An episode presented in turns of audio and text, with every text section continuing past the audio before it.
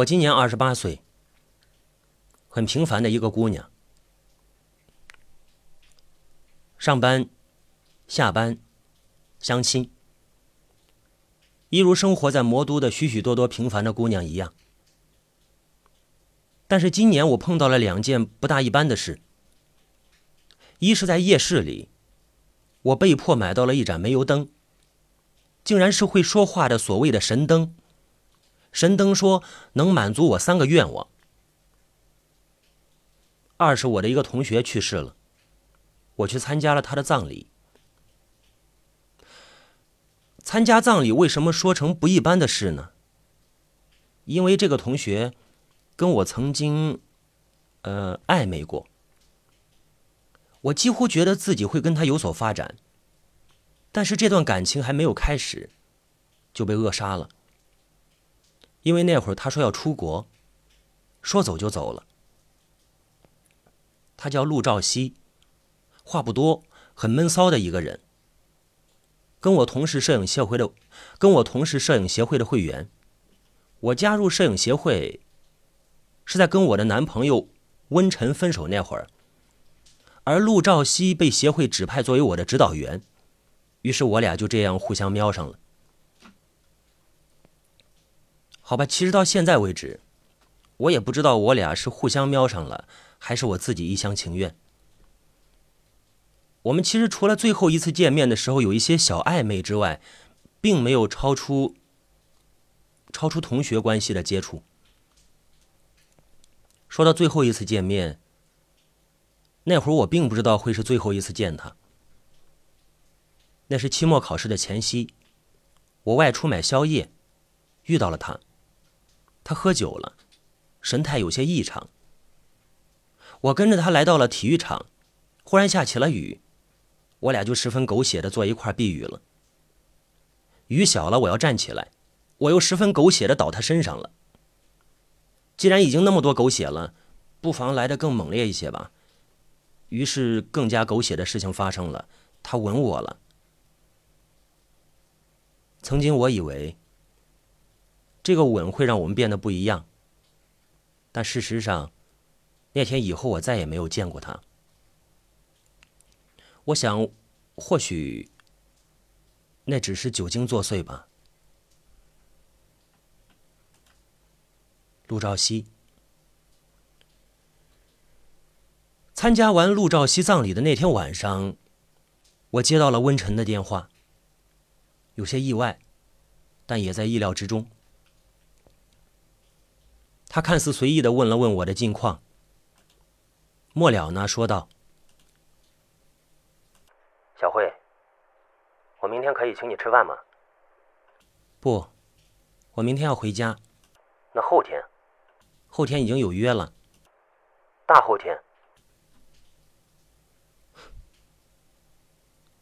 温晨还是跟原来一样，这种姿态，不达目的不罢休。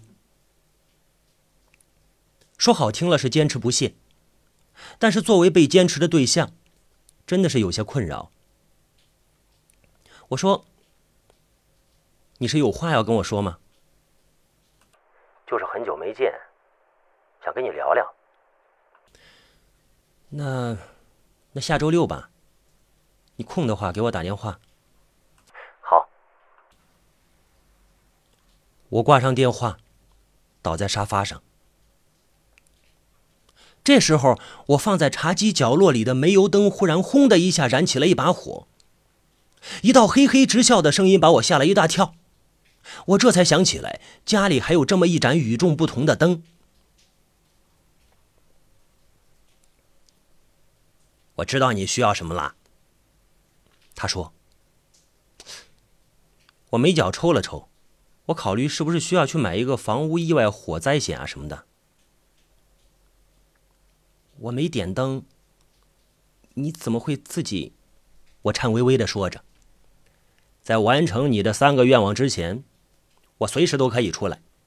那个火焰很骄傲。愿望？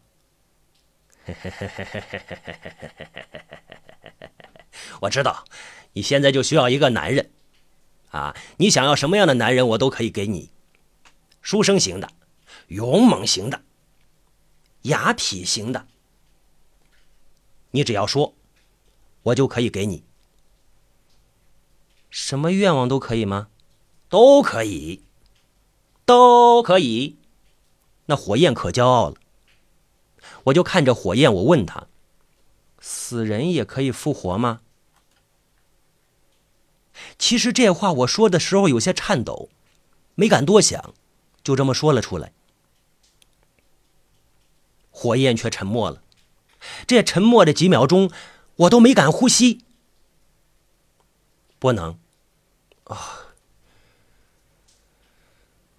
我仿佛松了一口气，倒头躺在沙发上。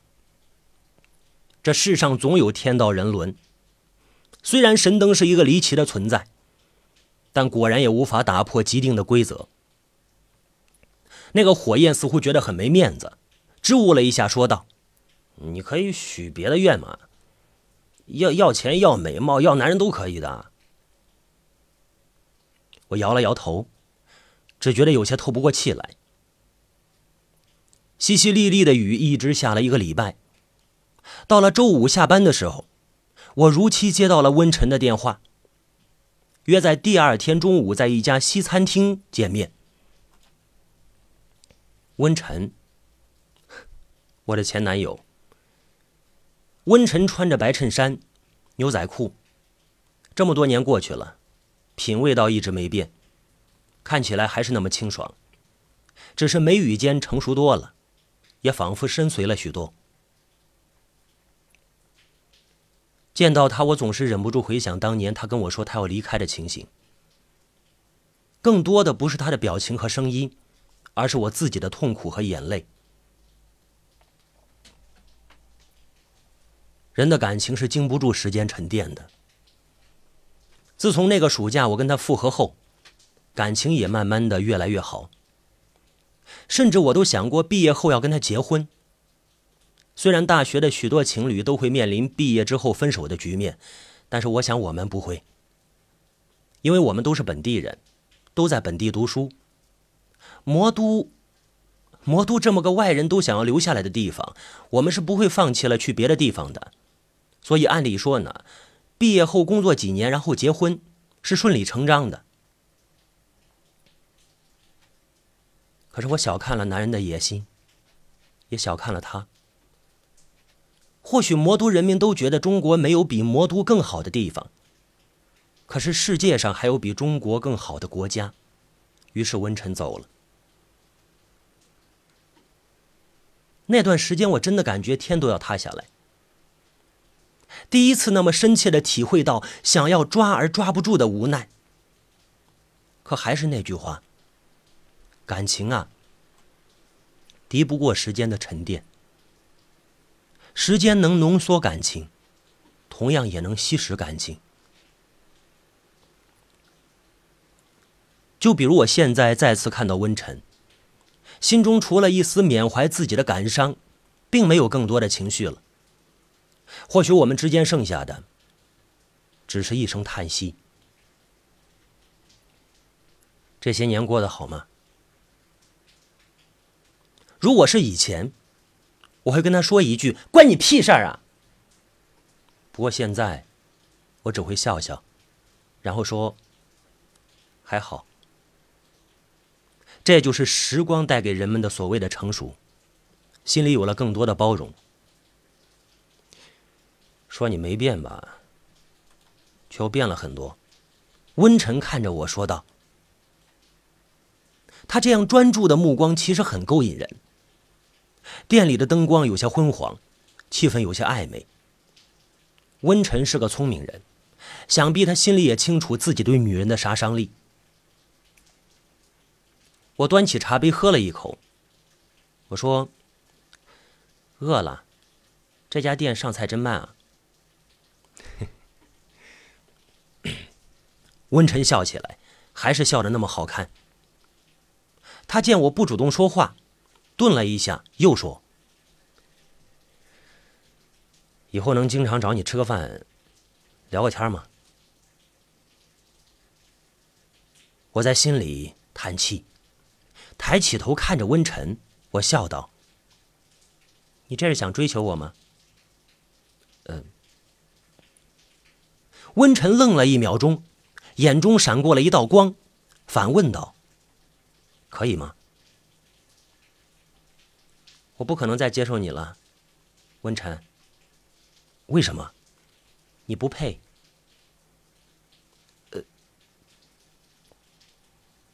温晨的脸色有点难看，而我也感慨自己到底还是不够成熟淡定。这话说出口，竟然觉得很痛快。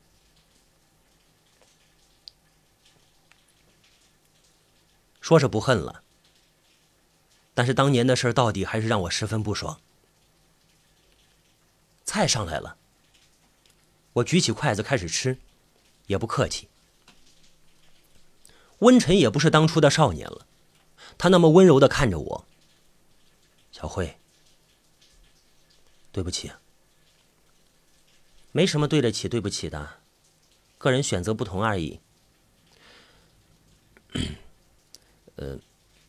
温晨看似欲言又止，最后说道：“至少我们还能是朋友，对吗？我们本来就不是仇人，至少还是同学。”温晨似乎并不介意我换了个概念，他拿起筷子开始跟我讨论这家菜的味道。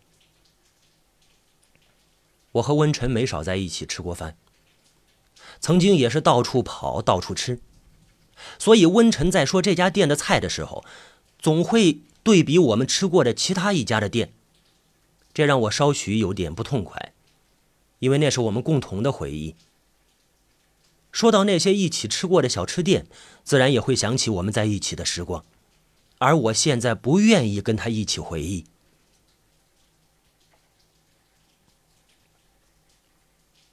记得我们学校边上那家小吃店吗？广东人开的。你老爱去里面吃他们家的肠粉，现在想想，后来这么多年真的没有吃过更好的肠粉了。我有些憋不住了，我说：“第一次去那儿吃是陆兆熙带我去的，他特别喜欢。后来吃着吃着，我也喜欢上了。”温晨握着筷子的手一僵，看向我。我微微一笑。其实我也不知道为什么会说到陆兆熙。自从上周末回来之后，我就一直有些不定心。死亡是个所有活着的人都无法探知的东西，比如死了以后，人会在哪里？又是否会有轮回这东西？当初你们在一起过吗？温晨终于问了这句话。其实在那个暑假，我跟温晨复合之后，他曾问过我是否跟陆兆熙发生过什么。毕竟那段时间我们交往甚密，而我实话实说告诉他，我跟陆兆熙就是比较好的朋友，没别的。尽管暧昧过，不也是无疾而终吗？可是温晨还是有些介意，所以后来我们谁也没有再提过陆兆熙，而陆兆熙到了纽约，也真的没有再跟我联系过了。我们没有在一起过，我对温晨说道。如果他不去纽约，就说不定了。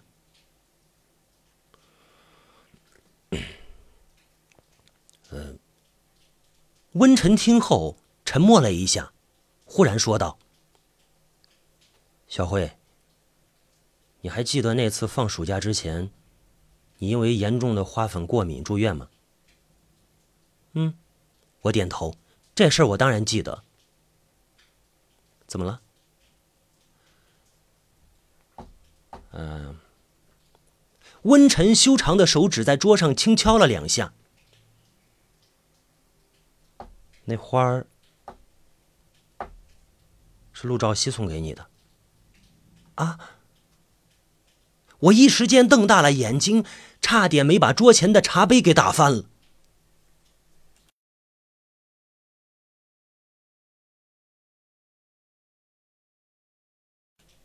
6月底7月初的时候，学校期末考试刚结束，各院系考试安排不同，所以有些同学先考完先走，有的后考完后走。我们系里的考试结束比较晚，等我考最后一门的时候，宿舍里就剩下朴姐和另外一个女同学了。因为我和朴姐选修的科目不同，朴姐早上考完就打包行李回家了，我下午考完之后回到宿舍，那位女同学正在打包行李，还跟我打了个招呼，然后被人喊下楼取东西。我们宿舍的中间有张大桌子，桌子上面放着一个箱子，箱子上还堆了换下来的蚊帐。大家都知道，期末整理东西回家的时候，宿舍那都是一片狼藉，我也没在意，把蚊帐收拾收拾，想挪个空处放东西，结果一掀开，带出了里面的一大捧的香水百合。我说难怪呢，一进来就闻到了香味儿。我有花粉过敏，但一直以来自己很注意，不会直接的触碰，也就没什么事。这会儿撩蚊帐，把花一起带起来，花粉自然就洒到我的胳膊上。我赶紧拍掉花，挠了挠胳膊，跟花一起掉在地上的还有一个淡紫色的信封。我好心捡起来，放在那盆百合的边上，然后赶快跑到水龙头底下给胳膊冲水。不知道是最近考试压力大，身体免疫力下降还是怎么的，我忽然就一阵的恶心想吐，然后浑身鸡皮疙瘩都起来了。我扶着水池干呕，那位女同学就回来了，看到我也赶紧过来问我怎么了。我一句话都说不出来，只对她摆手。这位女同学跟我们不是一个专业的，在一起住了一个学期，平日总泡在图书馆里认真学习，大家关系还保持在比较客气的阶段，谈不上多熟悉，所以她一见我这个样子，自然想到要喊人帮忙，而她拿出我的手机翻了一下，也就翻出了温晨的电话。他倒一直都知道温晨是我的男朋友。当时温晨火急火燎赶来，把我送进医院。这个过程我脑子不大清醒，过敏这玩意儿严重起来真是能要人命的。事后我给那个同学打了个电话致谢，我想他不知道我对花过敏，这花想来也是别人送他的，我倒没什么理由怪人家，所以呢也没提。而熟悉我的人都知道我这毛病，所以从头到尾我也没有想过花会是别人送我的。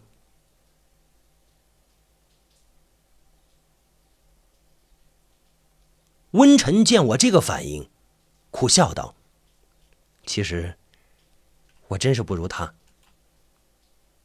我不知道温晨为什么会这么说，他也不愿意再对这个话题多说什么，直到斯人已逝，没必要再多追究。于是我想起了那个被我捡起来又放在边上的淡紫色的信封，里面写着什么？那个被我捡起来又放在边上的淡紫色的信封，我一直没有打开过。一晚上我所有的心思都在那上面，也没在意后来温晨又说了些什么，只知道最后他送我回家，在我开车门的时候一把抓住我的手：“小慧，我喜欢你，一直以来我心里只有过你一个人，无论你怎么想我，怎么选择，我只是想告诉你这一点。”啊，我茫然地望着他，而后点点头。喜欢谁是他的自由，选择谁是我的自由。我脑子有些乱，不想再多说。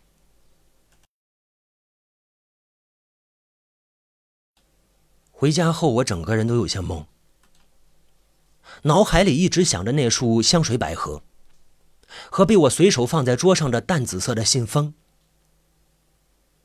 那次从医院里出来之后，我回过宿舍整理东西，花自然是没有了，信封更没有。我当时完全没有多想，因为从来不觉得那是给我的东西，而暑假过完之后，这事儿也就被这么遗忘了。如今我发疯一般的想知道当年信封里的秘密，而当事人却已经不在了。我有些颓然，一方面说服自己知道又如何，陆兆熙都不在了呀，可是另一方面我又那么想知道当年我到底错过了什么。遗失不一定就是美好的，特别对于我这样有执念的人来说。当然，这件事的真相也不是完全的消失在世界上，因为有一个人肯定知道，那就是温晨。如果他没有看过那个信封，他怎么知道花是陆兆熙送的？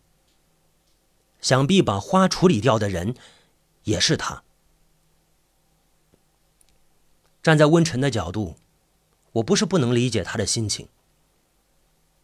他当时想着要跟我复合，隐瞒花的事也在情理之中，可是理解是一回事，原不原谅是另外一回事。所以我必然不会去问他信封里写的是什么，更不会相信他能跟我说实话。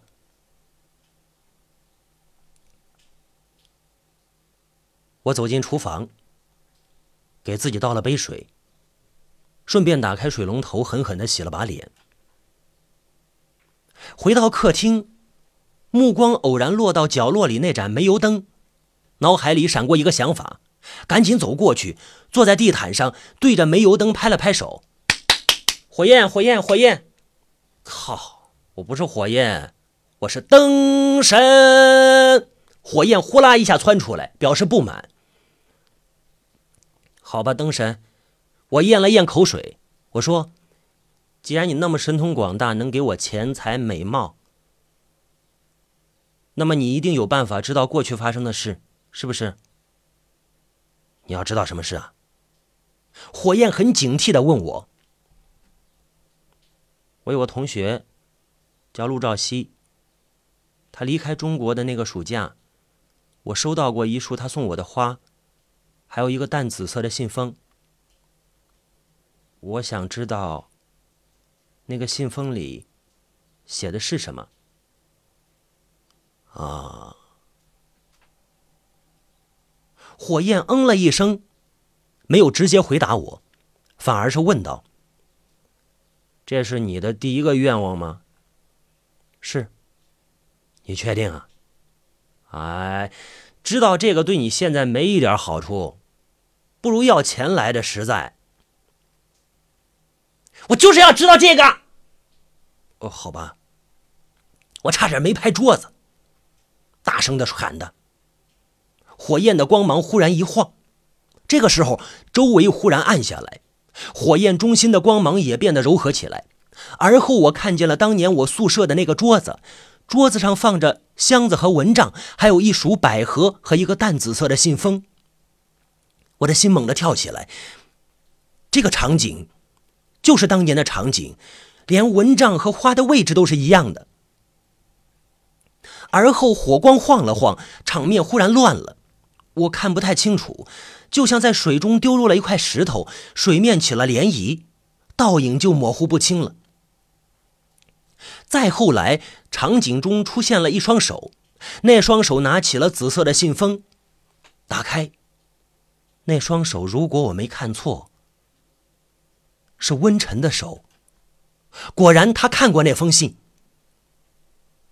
这时候随着温晨把信封展开，镜头也忽然拉近，我得以看清楚上面的字。上面的字写得很简单：“马小慧，我去纽约的机票已定，7月15日中午12点20分。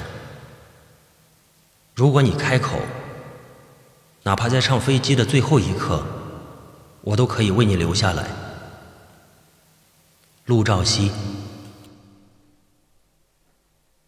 瞬间我的视线就模糊了，我想再多看几眼他的字，可是怎么努力也看不清楚了。我用力地擦擦脸，周围的光线却恢复了，火焰也变回了原来的样子，那个影像仿佛是一个幻觉，抓不住一点痕迹。我刚才看到的是真的吗？哎，你这是在怀疑我的业务能力呀！啊，嗯，嗯。火焰不乐意了，我跟你说了，要点实际的东西，你不要，非要看这些没意义的玩意儿，看完了还不信，真是。这会儿我哪里能听得进去火焰的抱怨啊？我只觉得胸口闷得慌，气都快透不过来了，心里很难受，很难受，比那次温晨离开的时候还要难受。一个是抛弃了我的人，我想留没留住；一个是能为我留下的人，我却错过了。如果是20出头的年纪，我或许会冲动于自己的执着，可是这会儿我无比知道有个人愿意为自己牺牲利益是多么的难能可贵呀！讽刺的是，两个人走着相同的路，却基于完全相反的抉择，而我非要到这个时候才知道自己错过的是什么。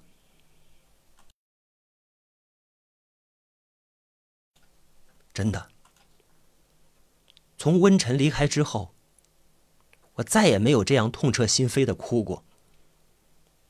我不知道我哭的到底是陆兆熙的遗憾，还是我自己的遗憾。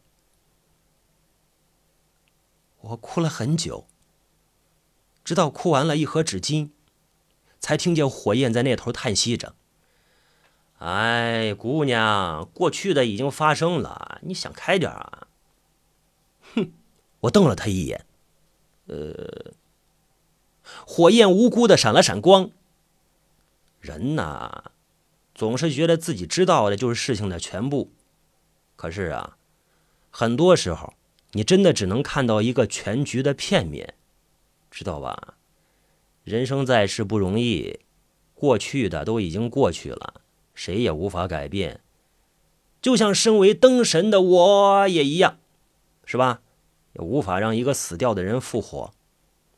你缅怀一下也就算了，那沉浸于此，那是大大的不好的。他这话说的没错。我抽泣了一会儿，我忽然觉得这话里面还有话呀。我说：“那你的意思，是不是我对当年的事情，其实只看到了一个局部？”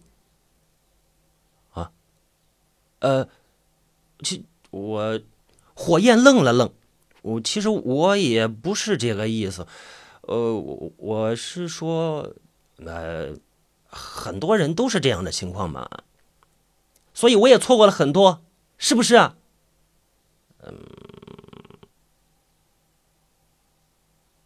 灯神，我的第二愿望是请你带我去看一看我曾经错过的那些事。那些事是指哪些事啊？跟陆兆熙有关的事。姑娘，不要太执着于已经逝去的事，人应该向前看。我笑着笑着，眼泪又掉下来。我说我没有很多钱，可是我不缺钱。我不是特别漂亮，可是已经够用了。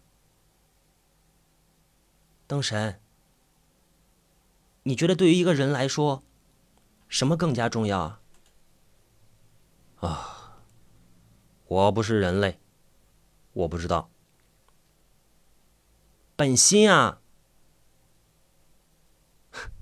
美貌也好，金钱也罢，那些都是物质的东西。不是说我有多清高，没有物质的欲望，而是一个人的根本是自己的心。可是人都已经不在了，不是应该放手吗？可是我还活着啊。如果我到最后还是什么都不知道，或许我能懵懂这一生，可是我已经知道了呀。我怎么能当成自己什么都不知道呢？这样对他公平吗？世上没有那么多公平，我管不了所有人，可是该给他的，我想给他。他如果曾经对我付出过，我应该知道那些。